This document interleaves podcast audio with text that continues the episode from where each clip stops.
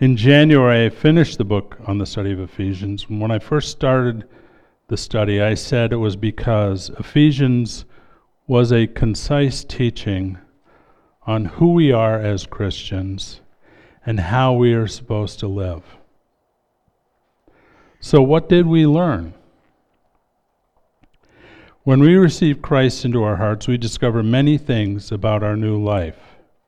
Of the many things Jesus did for us, these three are the ones that stand out the most to me. First, we were dead, and God has made us alive.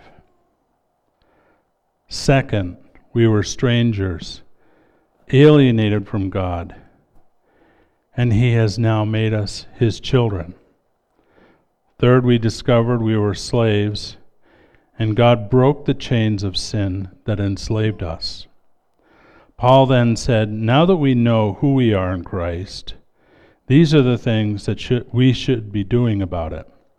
Again, there are many practical, detailed commands. But there are four primary areas of responsibility Paul talks about in, in, in Ephesians. He said, Now that we know who we are as Christ, these things sh- we should be doing about it. First, we must study Christ that we may know him and imitate him in our lives. Second, we must walk in love and show love to others as he showed love to us. Third, we must be transformed by the renewing of our mind so that we can break the world the mold the world tries to conform us to. And fourth, we must put on the full armor of God and prepare for battle. Because when we turn to Christ for salvation, we discover we are now in a battle, and Satan is attacking us with all he has. Praise God, even though we are in a battle, God has already won the war. As I was finishing up the book of Ephesians, I started looking forward to the next book we should cover. When I first thought of the book of Hebrews, I didn't know if it was just my inclination, but as I've been preparing for this study, I have felt more and more God is leading me to teach this very important book. Hebrews? Why Hebrews? Believe it or not, Hebrews is a natural follow up to Ephesians. Ephesians tells us who we are as a church. Hebrews tells us where we came from. There is an awful lot of rich history in the book of Hebrews. Hebrews looks back to the Old Testament. Hebrews, like no other book in the New Testament, quotes scripture after scripture after scripture from the Old Testament.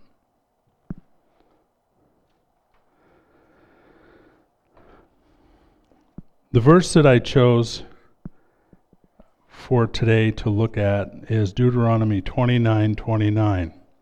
And it says this The secret things belong to the Lord our God, but the things revealed belong to us and to our sons forever, that we may observe all the words of this law.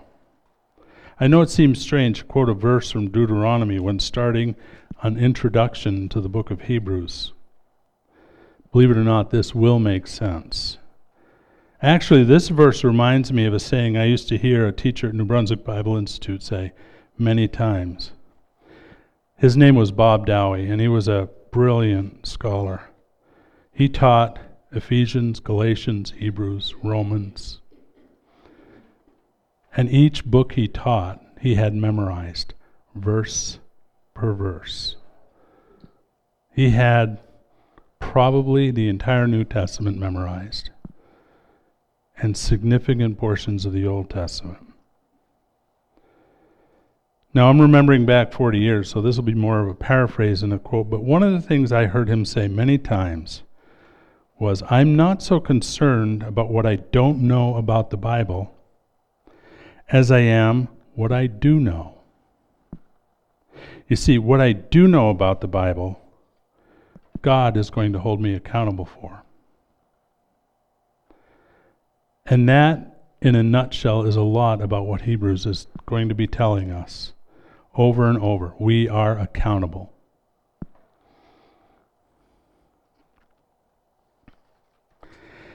As I started preparing for this message, I went to the MacArthur Bible Handbook to research the background on the book of Hebrews. And it was rather interesting what I found out. Who wrote the book of Hebrews? You know, there's been debate over this over the centuries. Was it Paul? Was it Peter? Was it Apollos? Was it somebody else? You know, and there's all this speculation. The answer to that is we don't know. And second, who were the people that were, this book was actually written to? MacArthur Bible Handbook sort of says, well, according to the internal language, it was most likely written to a group of Hebrew believers.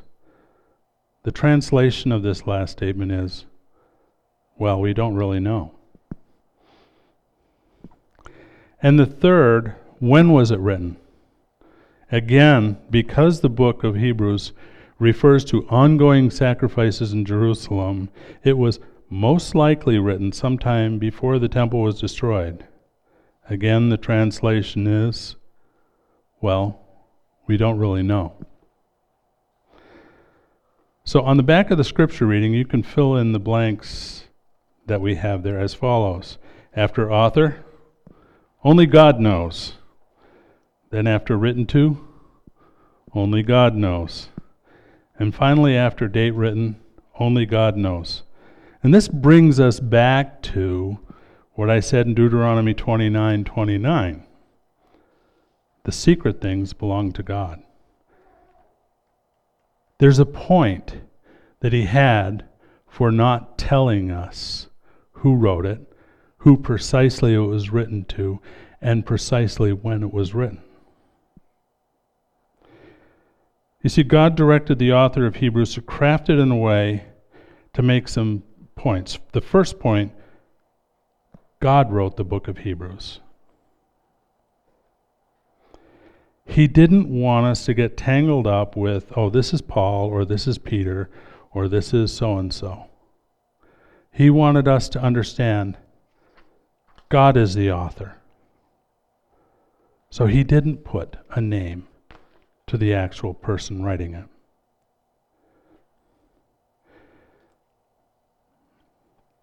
This is a good time to take a look at a couple of verses that address the issue of God's authorship of the Bible itself. 2 Peter 1 20 and 21 say this But know this, that first of all, no prophecy of Scripture is a matter of one's own interpretation. For no prophecy was ever made by an act of human will, but men, moved by the Holy Spirit, spoke from God. The first thing we must understand about the writing of the scriptures is that it was not done just because the author wanted to write. For instance, Paul didn't write the book of Ephesians just to say hi and give his opinion about how they should live their lives. First, God prompted Paul. And as Paul was writing, the Holy Spirit carried him through the process. It was a cooperation. Every word in Ephesians was Paul's to write in his own words, and the Holy Spirit carried him through.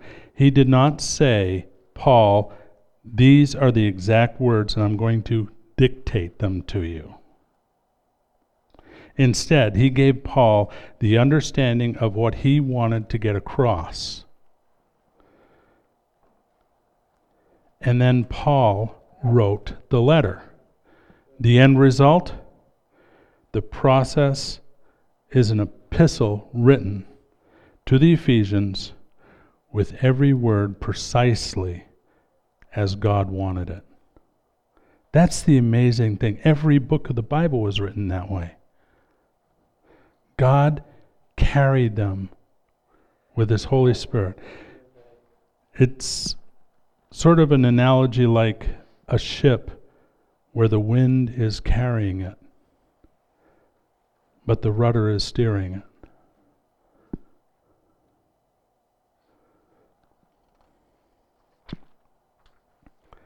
And it ends up where it's supposed to go. The second verse is one we all recognize and probably memorized in our youth. Some of us have yet to memorize it. 2 Timothy 3:16 All scripture is inspired by God and profitable for teaching, for reproof, for correction, for training in righteousness. The original the word translated inspired literally means God breathed. And I remember, you know, reading this and knowing this phrase and many times over the year, but just recently, as I've been preparing for this message, the Lord gave me the idea to put two other verses together with this one to help us get a better understanding of just what it means when Paul says all Scripture is inspired. The first is in Genesis. Genesis 2 7 says this Then the Lord God formed man from the dust of the ground and breathed into his nostrils the breath of life and man became a living being. Let's imagine this for a minute. God just finished speaking all these things into existence. When He created the animals, He just spoke and they were there. When He created the birds of the air, He just spoke and they were there. And same with the fish. He just spoke and they were there. But then He gets to man. And He says, Let's make man in our image so he forms Adam out of the dust of the earth. Now he's standing there, and Adam is a body with no life in it. And what does he do? He breathes the breath of life into him. Man is created in the image of God not because of the shape of the clay.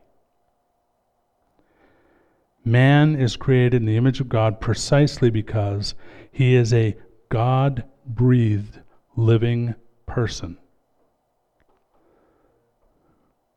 So when it says the scriptures are God breathed, it's saying they are alive.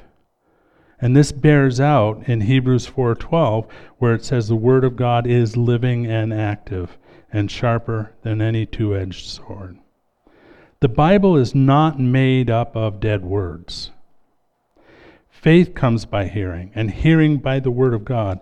The Bible is the only book which gives us new life in Christ.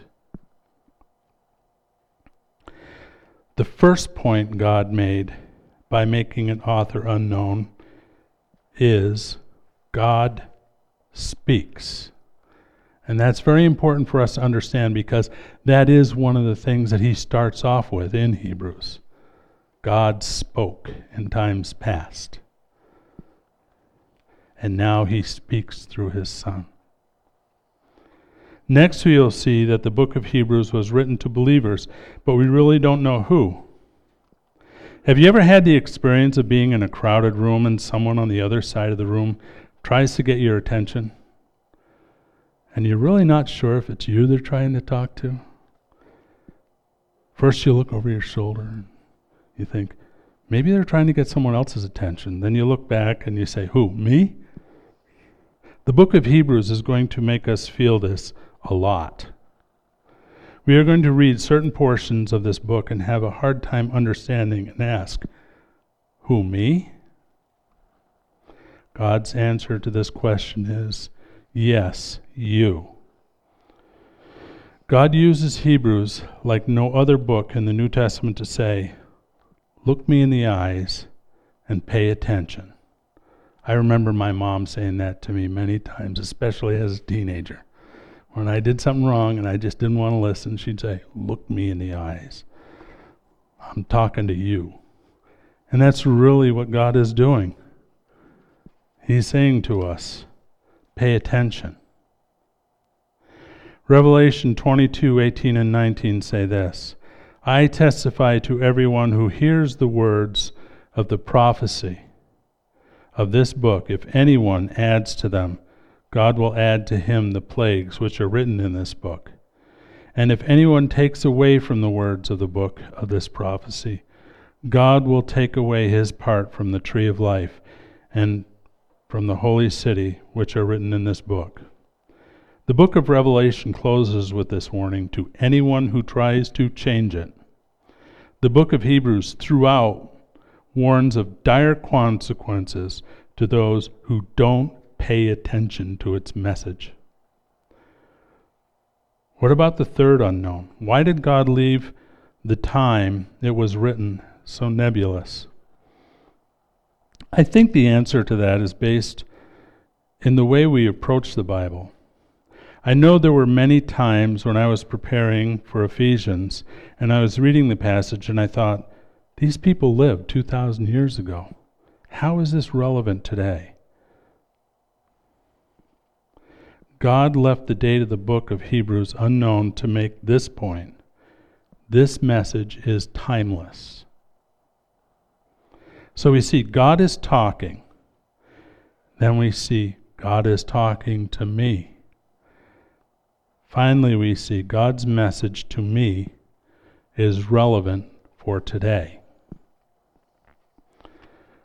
The general editor of the NIV application commentary on the book of Hebrews put it this way in his preface.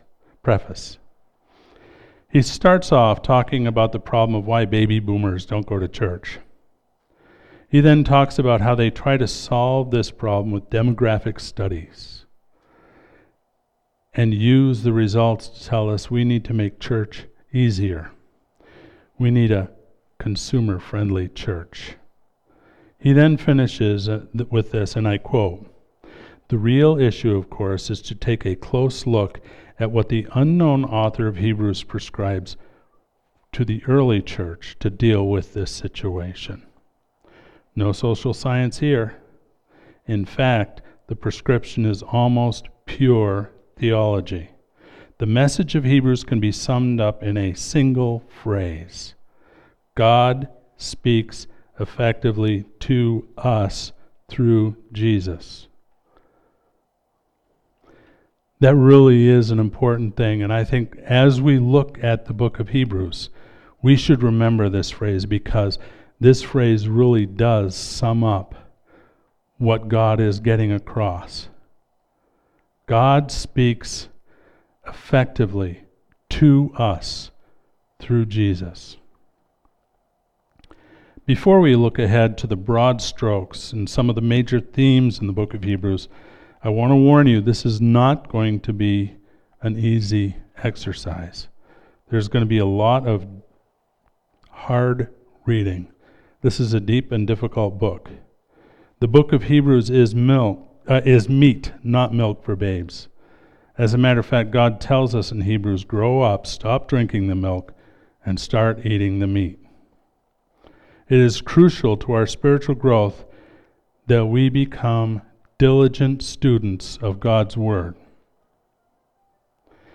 I'm making this promise to you that I will do my best to fulfill my responsibility as a teacher and be accurate, edifying, and relevant in what God wants us to learn from Hebrews. I'm asking you for two things in return. First, and most important, pray for me that God will give me the strength and the answers, and He will help us all to grow to who He wants us to be. Second, we need to all be diligent students, being prepared for the message by studying the passage in advance. Writing down questions will help you get more out of it. In the vein of preparing for the message, I want us to read ahead. I'm asking all of you to look for those difficult passages and write down the difficult questions and put them in the offering plate so that when the passage comes up, I will try to address them. I promise I won't embarrass anybody by saying so and so asked such and such. I will just deal with the issue as it comes in context with the scriptures. Now to some of the broad themes from the book of Hebrews. The first and most important, of course, is Jesus. Hebrews exalts Jesus at every turn. This can be seen in the word better. And first assignment as you read through, highlight the word better. It is a key word in this book. Jesus is the subject of all the Old Testament scriptures. Jesus is the final messenger. Jesus is a better message. Jesus is better than the angels. Jesus made a better sacrifice. Jesus lived a better life. Jesus is a better high priest. These are all things Hebrews tells us. The point is, Jesus is exalted, and there's no way we can praise him too much. Another theme is encouragement. This book was written to a discouraged believers who were on the brink of apostasy. They were getting ready to throw it all away and go back to their old way of living. And the author of the Hebrews says, That's not what God wants for you. He encourages. The book of Hebrews also has many warnings. Hebrews warns us not to be complacent. It tells us of the danger of neglecting God's word. Hebrews also warns us of the danger of neglecting our intimate relationship with Christ. The book of Hebrews also tells us we are accountable. Hebrews warns us that we are accountable to God not only for ourselves, but for how well we encourage our fellow believers. We should not forget the great chapter of faith and the examples Hebrews sets before us to follow.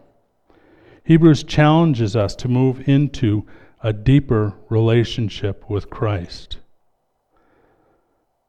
And I just want to say this no matter how deep you plumb the depths, you can always go deeper. We can always have a deeper relationship with Christ, no matter how deep we think our relationship may be. Hebrews warns us that we need to prepare for persecution. On this theme, I want to make a side note. In America, we may not feel a strong pressure of persecution because we're not seeing people thrown in jail or having their property confiscated. And we may ask, how is this relevant to me? First, I want to say there are Christians that this is happening to and we should be praying for them. But second, there is what I call overt and there's covert persecution. We have been experiencing it, even if we're not fully aware. The kind of persecution we see is very subtle. The message is crafted very carefully to cultivate an attitude. They believe in God you can't take them seriously. Jesus told us, If you believe in me, the world will hate you and will persecute you. The book of Hebrews reminds us take Jesus seriously when he said, You will be persecuted. Hebrews will understand how better to abide in Christ. Hebrews guides us into an insight of the Bible as a whole and encourages us in systematic theology. I've been reading R.C. Sproul's book, Everyone is a Theologian. His opening chapters talk about how today's Christians have stopped thinking in terms of theology, saying, I don't need theology, I just need to know Christ. The primary problem with that statement is, as we've learned in Ephesians, we are to be transformed by the renewing of our mind. The only way for us to do that is to study the scriptures and let the Holy Spirit change us from within. Theology is the study of God, or as the word theology breaks down, It is the logos of the theos. Where have we seen this before? John 1 1. In the beginning was the Word, and the Word was God, and the was with God, and the Word was God. Now I'm going to read this, substituting logos for Word and theos for God. In the beginning was the Logos, and the Logos was with Theos, and the Logos was Theos. So, theology, the study of God. If you're studying the Bible, you're studying God. So, theology is a very important subject. If you're studying about Jesus, you're studying theology. So when we study the Bible, whenever whether we like it or not, we are engaged in theology. Hebrews is the only book in the New Testament that spends a large portion of its time looking back to the Old Testament and using them to provide relevant insight into New Testament theology. Boy, that's a mouthful. in other words, God takes the, he- the book of Hebrews like a giant ribbon, and he wraps the Old and New Testaments together and ties them together into this great big bow. And he hands it to us and he says, This is all yours. He's tying the Old and New Testaments together in the book of Hebrews. I think it's interesting to see where Hebrews ended up. First, we have the Gospels telling us about the life, the ministry, and the crucifixion and resurrection of Christ. Then you have Acts telling us the birth of the church and all the great epistles and their doctrine and theology. Then comes Hebrews like a giant colon in a sentence. Stop, look back, reflect on all those people who lived by faith in the past. See, Hebrews doesn't just look back to the Gospels. It looks back to David, to Moses, to all the prophets, and all the things that happened way back then, and says, These people are relevant to us today.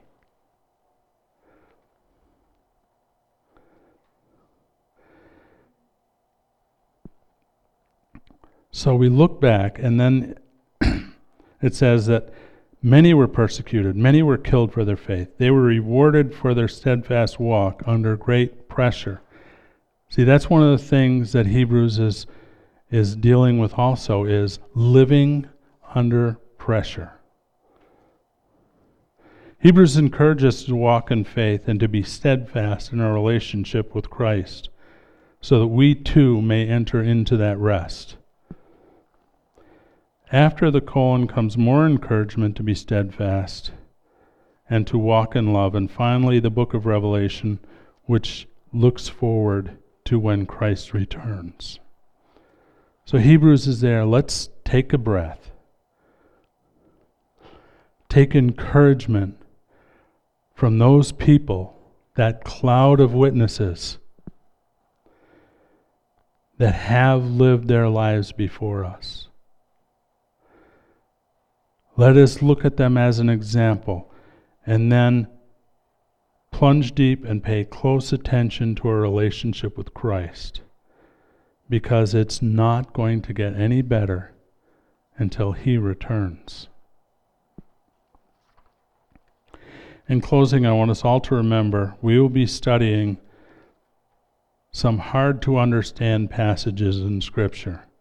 As an encouragement, I want to read this quote from R.C. Sproul's Everyone is a Theologian.